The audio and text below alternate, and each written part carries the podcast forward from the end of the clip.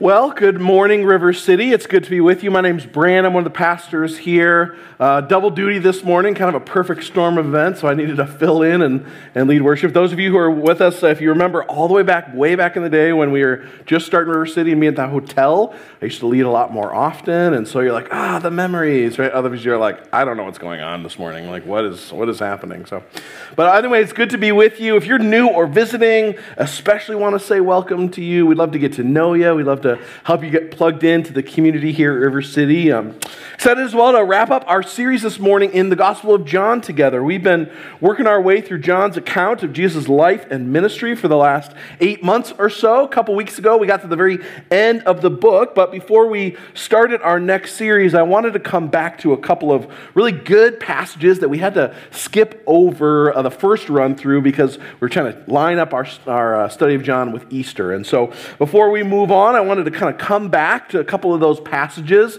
put out like a little B-sides album release, a couple extra tracks that didn't make the first cut. And so uh, that's what we're doing this morning. And this is our actually our very last passage that we're going to take a look at in John this morning. And it's a passage, the one that we're taking a look at this morning is actually a perfect transition to our next series. It's almost like I planned it that way, right?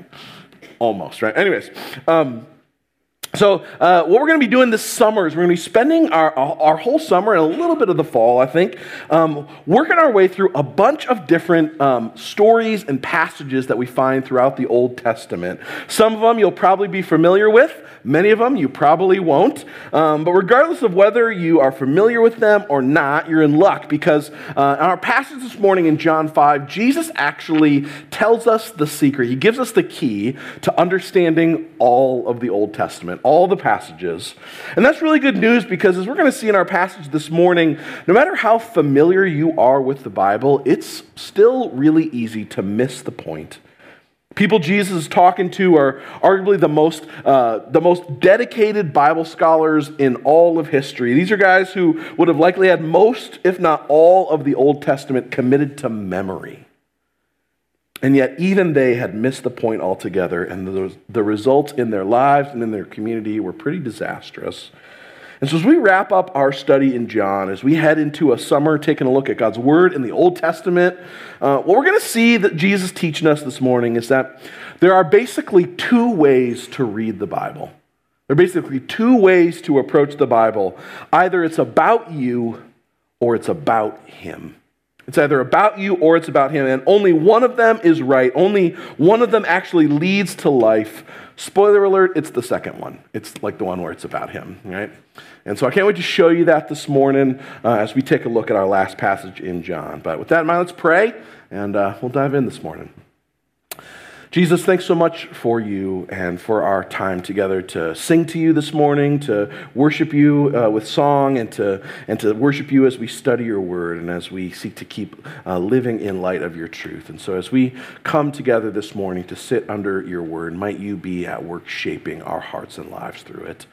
God, we need you to be causing the truth of your word, not just for us to agree with it, but we need Jesus, you to be shaping our hearts so that we love the truth of your word. And so um, I don't have any power to make that happen, but you do. And so I pray that, uh, pray that you would. I just pray too this morning. I feel like my voice is already getting a little like starting to lose her, and so I gosh, pray that you'd help me uh, to speak this morning, just physically, as we do that this morning, and to sing. God, we want to we want to worship you, Jesus, and so help us to do that. We pray. We're going to be this morning in uh, John chapter 5, verses 37 through 47. Begins this way. Again, uh, by the way, again, this is Jesus speaking to the religious leaders. That's important context because it's kind of a feisty conversation. So he's, he's talking to people who think they are really sure they know what's going on, and he's helping them to see they don't yet. So begins this way The Father who sent me has testified concerning me. And you've never heard his voice, nor seen his form, nor does his word dwell in you, for you do not believe the one he sent. You study the scriptures diligently because you think that in them you have eternal life. These are the very scriptures that testify about me, and yet you refuse to come to me to have life. I don't accept glory from human beings, but I know you, and I know that you do not have the love of God in your hearts. I have come in my Father's name, and you do not accept me. But if someone else comes in their own name, you'll accept him. How can you believe since you accept glory from one another, but do not seek the glory that comes from the only God? But do not think I will accuse you before the Father. Your accuser is Moses, on whom your hopes are set. If you believed Moses, then you would believe me, for he wrote about me. But since you do not believe what he wrote, how are you going to believe what I say? Now, if you remember last week, uh, we studied a passage in John chapter 8, and we began by talking about how the, the uniqueness of that passage, it helps us to actually kind of bolster our confidence in the accuracy of the scriptures that we're reading. We talked about how no matter what you believe about what the Bible says, that you can have a really high degree of confidence that the words that you are reading, that they're an accurate representation of the author's original words that were written, right? But in our passage this morning, we're, we're going to see how it's not just important that we trust the accuracy of the Bible we're reading, but that we approach it with the right perspective. See, at the heart of Jesus' words to the religious leaders this morning are basically that there are basically two ways to read your Bible. And option number one is that you read it thinking that it's about you. We see this in verse 39. He says to the religious leaders, you study the scriptures diligently because you think that in them you have eternal life. See, Jesus talking here to people, not, he's not talking to skeptics, he's not talking to cynics, he's not talking to doubters. He's talking to people who read their Bible every single day, who had huge chunks of it memorized, who, and yet who had still completely missed the point because they were reading it with the wrong perspective. Jesus says they were reading it with the scriptures from the perspective that it was ultimately about them. He says to them, You study the scriptures diligently because here's why you do it because you think that in them right? In, in keeping the scriptures, in, in doing what they say, that you have eternal life, that you earn eternal life. You see, the religious leaders' approach to God's word was that it was ultimately about them, about them figuring out what they needed to do and how they needed to live and what rules they needed to follow so that they could get eternal life. That's the thing they're after. D.A. Carson writes it this way he says, Their primary motivation for studying the scriptures was to secure some final acceptance from God. And the honest truth is, is that if we're, if we're honest with ourselves, they're not alone. It's really easy for us to read the Bible, especially the Old Testament, and to think that the Bible is essentially kind of like it's like this guidebook for life, right? Like it's full of a bunch of rules that tell you what you should be doing or you shouldn't be doing if you want to please God, or, or it's just a collection of a bunch of, of really inspiring examples of people you should try to be like, or like bad examples that you should try really hard to avoid being like so that you don't get on God's bad side. And and don't hear me wrong, right? The Bible does have a lot of rules in it, especially the Old Testament. And they show us indeed how God's how life works best in God's world. And there are plenty of examples, both good and bad, of people that we can and should learn from. But the foundation of Jesus' words to the religious leaders here in John chapter 5 is the reality that the Bible is not primarily about us and what we should be doing It's primarily about God and what he has done. See, Jesus the purpose of the Bible isn't so you can figure out what you need to do so that you can get eternal life, but it's rather to, the, to reveal the God who gives life in the first place. It's about showing us him. Jesus goes on in verse 39 to tell him this. The scriptures that they've studied so diligently, he says, they are the very scriptures that testify about him. And yet they refuse to come to him to have life. Jesus says, The scriptures that you have studied so diligently, those ones that you've memorized, they're about me. They're not about you, they're about me. They're showing you, they're meant to point you to me, to lead you towards me. They're meant to help you to see how you need a Savior, that you cannot earn things on your own. They're, they're not written to show you some path to eternal life, they're written so that you might know the one who gives life in the first place. See, the only way for God's word to be life giving is if we read it looking for the giver of life, not the map to eternal life. And Jesus is saying that's the way we're supposed to read the Bible, that it's about Him. It's not about us, it's about Him. And that's option two, right? If option one is that it's about you, Option two is it's about Him. See, the point of the entire Bible, its primary purpose and goal, isn't to give us instructions about what we need to do and examples we need to follow, but rather is to reveal who God is to us and what He is like to us, and to help us to see all that He has done and is doing in and through the person and the work of Jesus. That's the thing at the center. That's the biggie on the eye chart. If you've been with us as we studied John's gospel this past year, you'll, you'll understand that that's the whole point John's been making throughout the entire thing, right? From the very beginning, he's been helping us to see that Jesus is God's perfect, ultimate self revelation, and that it's only when you know him and believe the truth about him that you have the kind that you'll have the kind of life that God wants you to have now and forever. And yet, in our passage this morning, Jesus makes clear that it's not just the New Testament that is about him, but it's all of the scriptures. Right? Besides the fact that the New Testament wasn't written when Jesus talks about the scriptures being about him, Right? He says explicitly in verse 46, he says, Moses wrote about me. Moses is the guy who wrote the first five books of the Bible. Luke chapter 24 adds another story about how after his resurrection, Jesus meets some of his disciples and he explains to them, it says in, at the end of chapter 24, that he explained to them what was said in all of the scriptures concerning himself, beginning with Moses and all the prophets. Now, I don't know about you, but one, like, that sounds like the single most interesting Bible study in the history of the world. Like, I would totally wish there were some commentary notes about that, because that would be so interesting. But what that really means for us fundamentally, right, is that if we want to read the Old Testament with the right perspective, if we want to read it the way Jesus did, if we want to have his view of it as we read through it, then we have got to be asking the question of every passage what might Jesus have pointed to in this passage and said, this is about me. This points to me. It leads you to me. Now, growing up, if you would have asked me that question, I would have said, like, well, I mean, like, there's like the prophecy stuff, right? Like, there's like Isaiah 53 and all the Messiah is going to suffer. And, and then there's like the Micah stuff about how, like, the, prop, the, the Messiah is going to be born in Bethlehem. But, I, like, that's about it, right? Like, I don't know. Like, I, I don't know how Jesus is in the rest of it, right?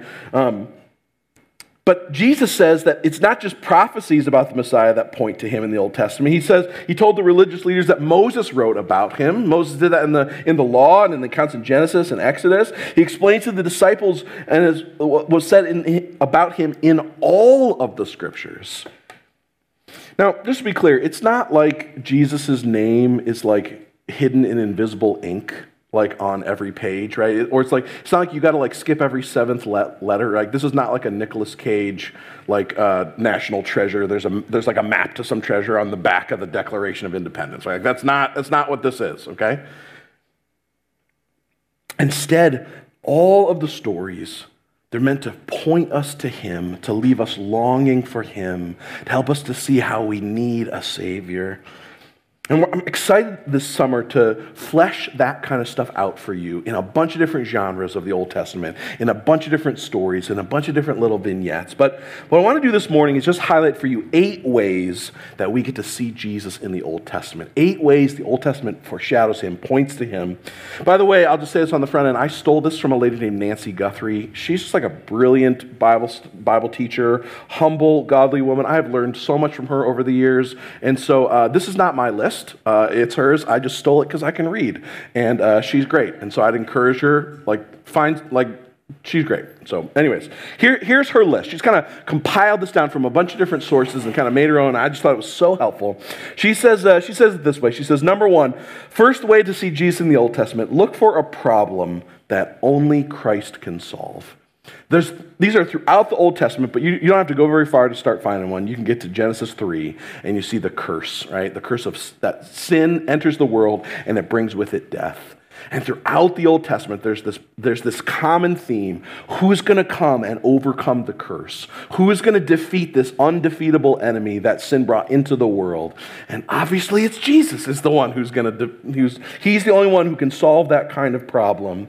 Right? We see all these other problems about our inability to keep the law and our separation from God because of our sin and all these problems that we see. The, like, the whole point of the Old Testament is to show you you need someone who can rescue you from this, and none of the people who try can do it. They leave us longing for Jesus. So, a problem that only Christ can solve. Number two, a promise that only Christ can fulfill.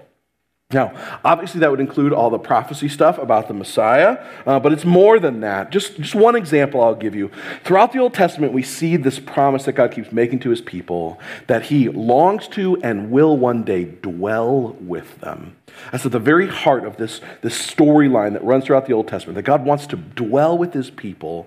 And yet, what you see over and over and over again is God's people are sinful and wicked, and like a holy God cannot dwell with his people. And so there's this, there's this thing that only, that is promised that only Christ can meet. And if you remember in John chapter 2, we saw Jesus talking about himself as the true and better temple. That he's the one, he, it's, it's through him that heaven meets earth, that God dwells with his people. And the temple was just this foreshadowing of what was really going to happen through the person and the work of Jesus. And so there's a promise that only Christ can fulfill, that God wants to, and that he will dwell with his people. And so that's one example. Another way, number three, Look for a need that only Christ can meet. A need that only Christ can meet. You see this oftentimes throughout the Old Testament. People are always after life and fulfillment and a sense of purpose and identity. And over and over and over and over again throughout the Old Testament, you just see these dead ends that people keep walking down. And then you get to John chapter 4 and Jesus' interaction with the woman at the well. And he says, I have the kind of water that you and everyone have been desperately thirsty for your whole lives. I'm living water. And when you drink of me, your thirst gets satisfied. See, it's a need that only He can meet. Number four, you see Jesus in patterns or themes that come to resolution in him. One of the most, uh, just one example I'll give you is this, this theme, this pattern of, of marriage. You see, throughout the Old Testament, God talked about himself as a bridegroom and his people as a bride, and yet they are endlessly unfaithful to him and endlessly rebellious against him. And yet there's this hope that we see throughout the Old Testament about how God's going to, he's going to have the kind of relationship with his people one day where he doesn't just have to keep pulling them back out of sin, but where they long to be with Him and they're faithful to Him in ways that He is faithful to them. And you see how all that comes to fruition. You see that in just this little picture in John chapter 2. If you remember, we studied the very first miracle that Jesus did in John's gospel was to turn water into wine at this wedding feast and where this husband had failed miserably to bring what was necessary to have the feast, we see Jesus coming and supplying all that is necessary so that an unfaithful people might become, have like the joy of celebrating life and union with him. So he completes the themes, he completes the stories. Number five, look for a story that only comes to its conclusion through Jesus. Again, one example I'll give you. We'll see a bunch of these throughout the summer, but in the Old Testament, God's people were rescued out of slavery in Egypt and uses this language of Exodus. And over and over again in the New Testament, you see the New Testament writers about, uh, they write about how Jesus gives us this greater Exodus and about how. Uh, the, the Israelites' exodus out of slavery in Egypt was really just a foreshadowing of the greater exodus out of slavery to sin that Jesus himself would provide for his people. And so there's this image, there's this picture that's there in a story that comes to its ultimate conclusion in Jesus, who gives us the greatest exodus of all. Number six, look for a person who prefigures an aspect of who Christ will be or what he will do by analogy or contrast. This is, in theological terms, this is the, the language of typology. Uh, Tim Keller, he kind of famously coined like this language about how Jesus is the true and better. Right? He's the true and better Joseph who forgives an unforgivable offense. He's the true and better Moses who's our better mediator, right? He mediates not only, he's not only a better mediator, mediator but he mediates a better covenant. He's the true and better Boaz, right? Who is Ruth's kinsman redeemer, who redeems and renews and restores. And yet Jesus does that even greater and even deeper. He's the true and better David. He's the ultimate king who always does what God's will is and who leads us into the kind of victory and the kind of freedom that only the true and better king can lead us into. And so all these people, all these stories, in the good examples and the bad ones, they're meant to leave us longing for Jesus, the true and better version of who they all are. Number seven, look for an event or a symbol that pictures an aspect of who Christ will be or what he will do. Just very quickly, we saw this over and over in John's gospel when Jesus kept using the feasts that were happening throughout the Israelite calendar, and he kept showing people how all the feasts and the celebrations and the rituals that went along with them, how they were all ultimately pointing towards him. And whether that was the Feast of Passover or the Feast of Booths or all these different feasts, we saw Jesus keep saying over and and over and over again, I'm the thing that all these feasts have been pointing to. They find their fulfillment, they find their completion in me. Lastly, number eight, Look for a revelation of the pre incarnate Christ. Uh, these are, again, the big theological words that these are called Christophanies. In the Old Testament, Jesus makes a bunch of cameo appearances. John, in John's gospel, he points out two specifically to us. In John 8, he tells us that, that Jesus was the one who was in the burning bush that met Moses, right? Jesus claims that he is the I am, the one who spoke to Moses. And John, as well, in chapter 12, he, he recalls the situation in Isaiah chapter 6 where Isaiah has this vision of the throne room of God, a God who is holy, holy, holy. And Jesus says in John chapter 12, Isaiah saw me and spoke about my glory. But it's not just those two examples, they're all over. We see in uh, commentators write how he wrestled with Jacob in Genesis 32. He commanded the armies of the Lord as the angel of the Lord in Joshua. He joined Shadrach, Meshach, and Abednego in the fiery furnace. And you think back on those stories, maybe you're familiar with some of them, and you're like, I don't remember Jesus' name being in any of those stories. Like, what, uh, what was going on there? I, did I miss it? Well, and what happens is in all those stories, and again, we can't be too dogmatic about this, but the Old Testament tends to make a distinction between the angel of the Lord and an angel of the Lord.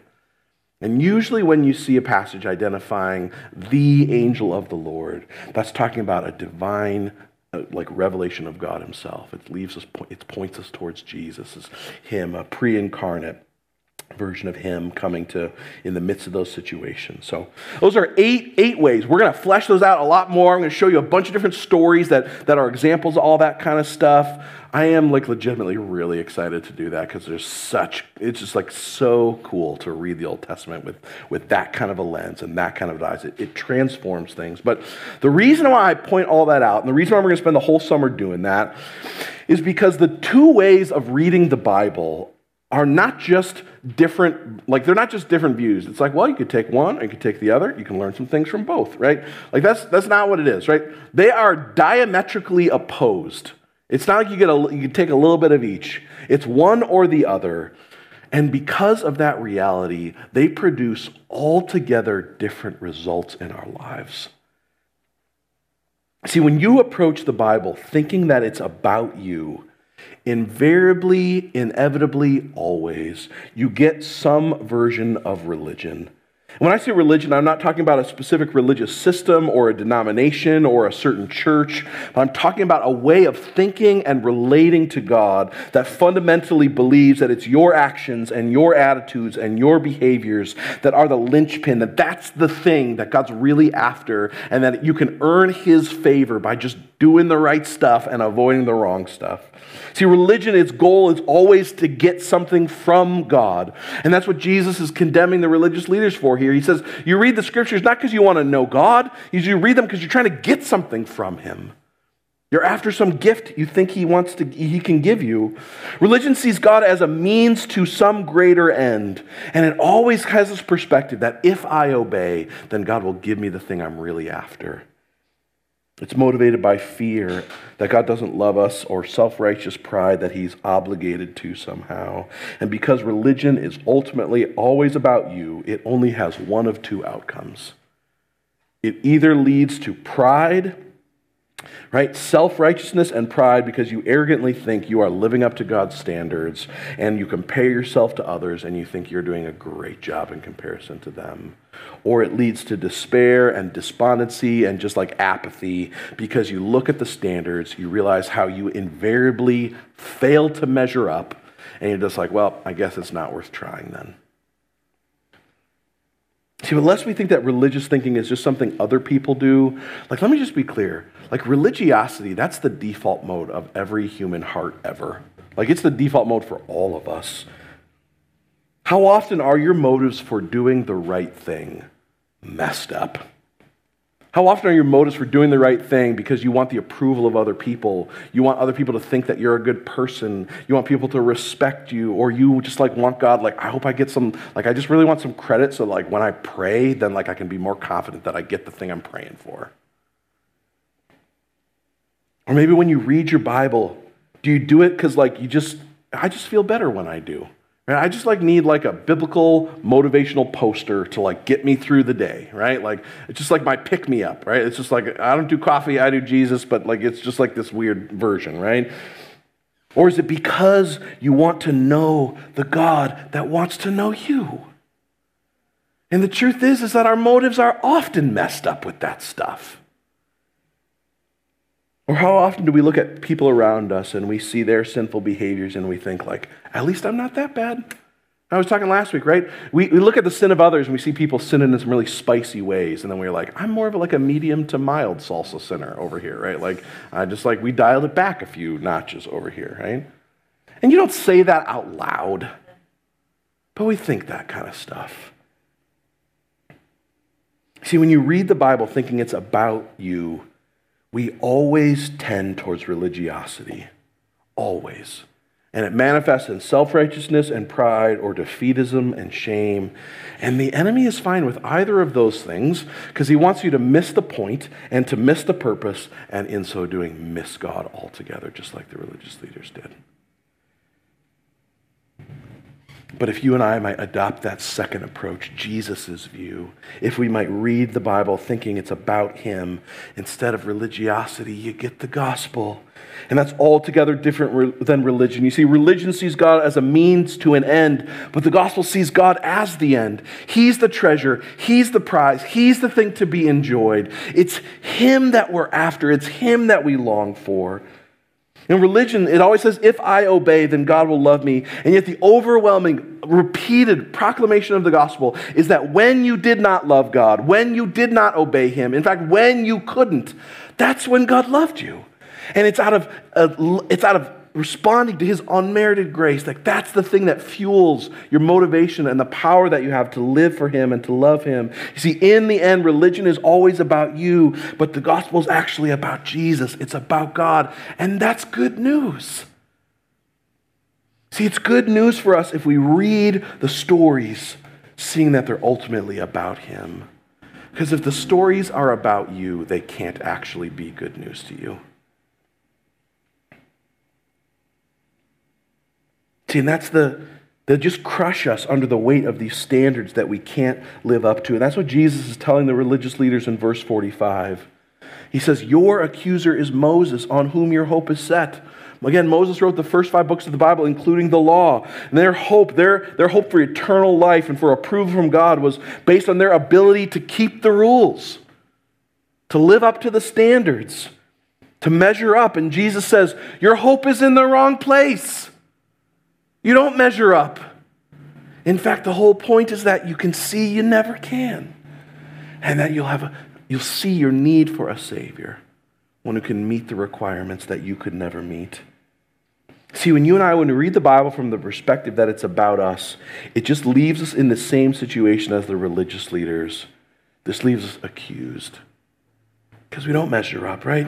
if the story of Joseph is about you, if it's just like this example of like somebody who for, forgave this incredible offense, if it's just something you're supposed to imitate, then it's an example that you and I never live up to, right? Forgive and bless a family that hated you, that sold you into slavery, and that in the end still never apologized. Like, I have enough trouble forgiving my wife when she leaves me without a toilet paper roll, right? And if I'm in that situation, I'm exacting punishment on the brothers, right? I'm like, those idiot brothers are going to get it. And the truth is, if you're in Joseph's situation, you do the same thing too. But if the story of Joseph is not about us, and it's instead it's actually about God, it's meant to point us towards Jesus, then it can be good news if it's really about Jesus who was unjustly rejected by his own family and betrayed for money, who, like Joseph, would forgive an unforgivable offense, and who, like him, would, through his rejection, bring about the blessing and the salvation of the very people who rejected him, then Joseph gets to be good news. See, because you and I, we're not like Joseph, but we are like the brothers who don't deserve forgiveness and yet who receive it generously. And if the story reveals that God relates to his family not based on their performance, but based on his grace, then what happens is when you see Joseph's grace to his brothers, you see that just like a faint glimmer of Jesus' grace for you. And it wells up in you a worship of him, the true and better Joseph that the story was pointing to. Right, if the story of Samson, right, if that's just a story about you needing to avoid temptation so that God can use you, then none of us are ever getting used because all of us fall into temptation. Right? It's just, that's, that's all it is. And yet, if instead Samson is really about, in all of his failing and all his rebellion and all his sin, if Samson, the point of that whole story is to show you the strength of a God who can use even the strongest of fools to save his people, then Samson gets to be good news to you. Because it means, right, that Jesus is the one who God, through his grace, God uses the strongest of sinners, the most rebellious of fools, for his good purposes, including you and me. Right? And if David and Goliath, right, if that's just about like you facing your fears and trusting God to get around the obstacles in your life and kind of overcome the giants that you're facing, then that story, the only thing it does is it crushes you. Because you and I, we do not have David's faith. Instead, we're like Saul and the Israelites who are cowering in fear and in doubt, like, like crippled for months, not knowing what to do.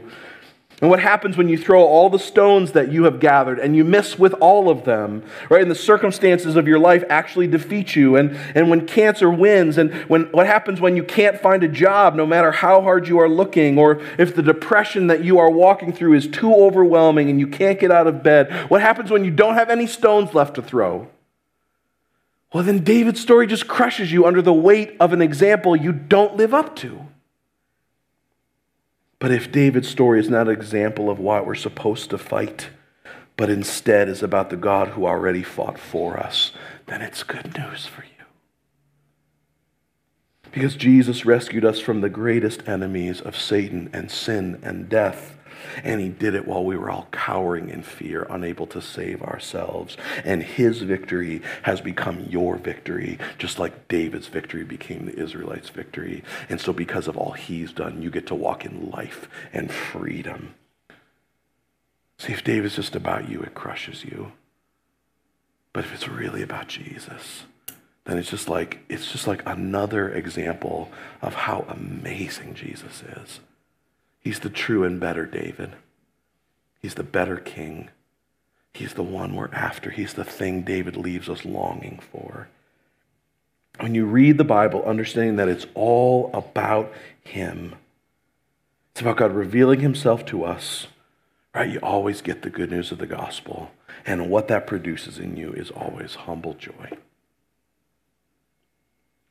See, when the gospel is motivated by this unmerited, undeserved grace that's been abundantly, freely given, and when you see that story on all the pages, in every story, in all the examples, when you see it's all about Him, what happens is it just makes you love Jesus more.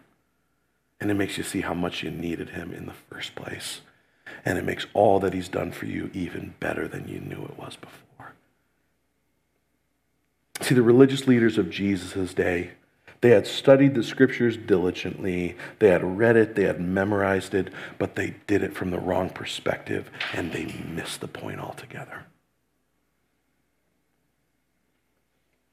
Jesus tells them, his words to them are brutally revealing. In verse 37 and 42, he says it this way You have never heard God's voice or seen his form. His word doesn't dwell in you, and his love is not in your hearts. He's saying that in missing him as the point, they didn't just have a wrong perspective, they missed God himself altogether.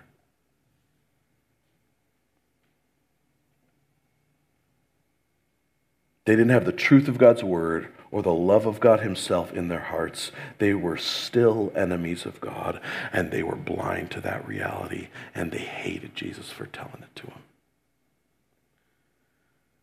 And I want you to hear this this morning. See, Jesus said these things to the religious leaders, not as like a zinger, right? He's not just like, gotcha, idiots, right? You're going to get what you deserve. That's not what he's doing. See, Jesus is in love for them, helping them to see that they've missed the whole point, and yet there's still time to turn. If you look in the book of Acts, what you see is that many of the same religious leaders who cheered for Jesus' death, they became followers of him and they gave their lives to him. If you're here this morning and you're realizing that you have been reading the Bible and relating to God through the lens of religion your whole life, and the good news of the passage is that there is still time to turn. See, gospel centered reading of God's word, it always begins with repentance. It always begins there.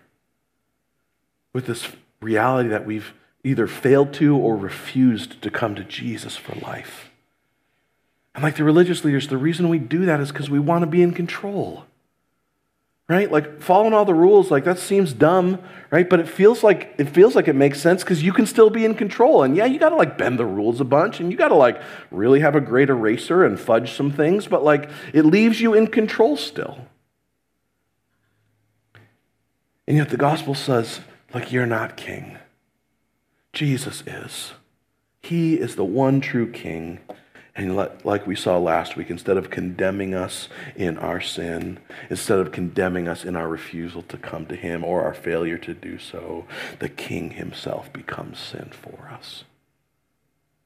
And He dies the death our rebellion deserves, so that even the most rebellious of sinners can come to Him and find forgiveness and life. You see, it's Him on every page.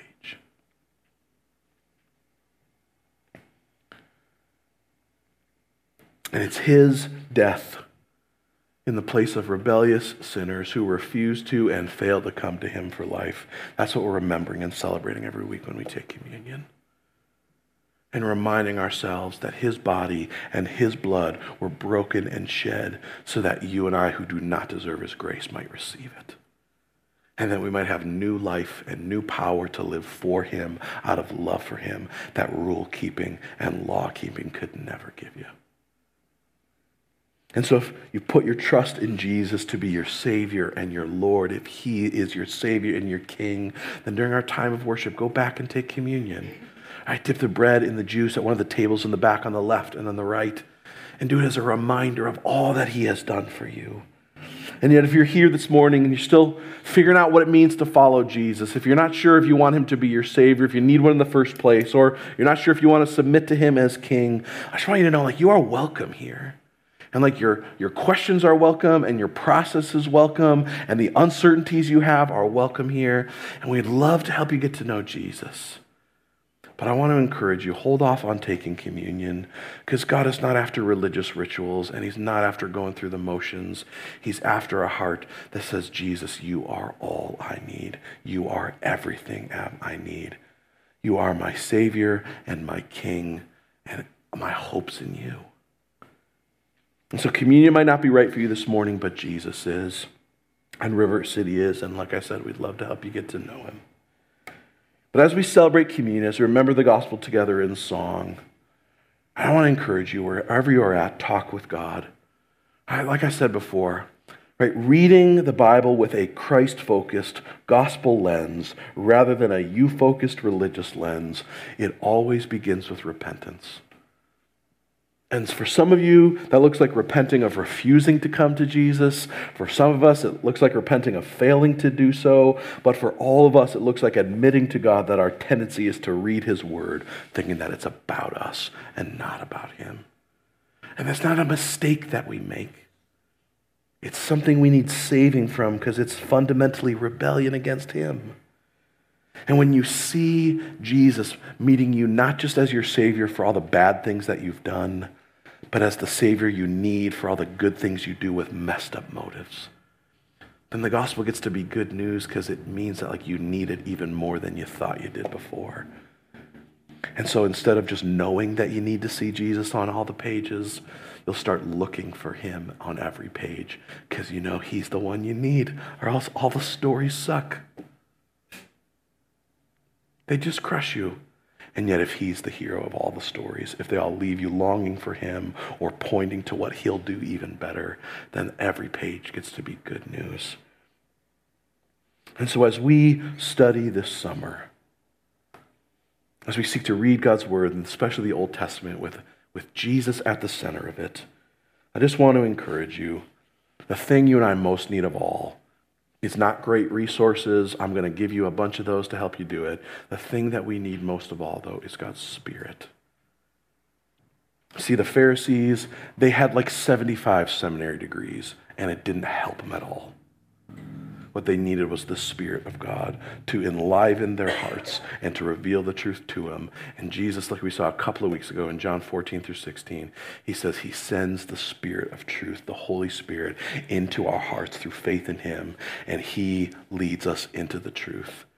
And so, the single most important thing that you can do when we come together to worship and study His Word, and when you read it on your own, is ask the Spirit of truth to show you the truth about Jesus. Ask Him to help you to see how it's Him on all the pages. And that's like the Holy Spirit's job. He loves doing that, right? We talked about last week. He's the floodlight that shines light on Jesus. So not only does he love doing it, he's great at it. So ask him to help you do it. And then, like, assume all the passages are about Jesus. Ask the Spirit to show you and just, like, wait to, like, see how he'll amaze you with the goodness of Jesus in him.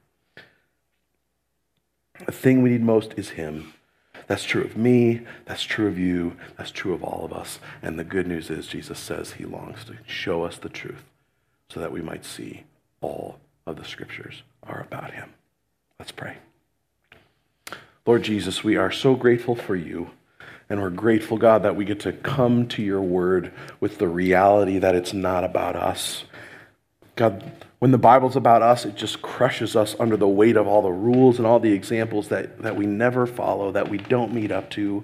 And yet, when it's about you, when it's about you meeting us in our failures and in all of our inadequacies, when all the stories are about not about examples that we have to follow, but they're about pointing us to who you are and all that you would do for us, Jesus, they get to be good news that give us life.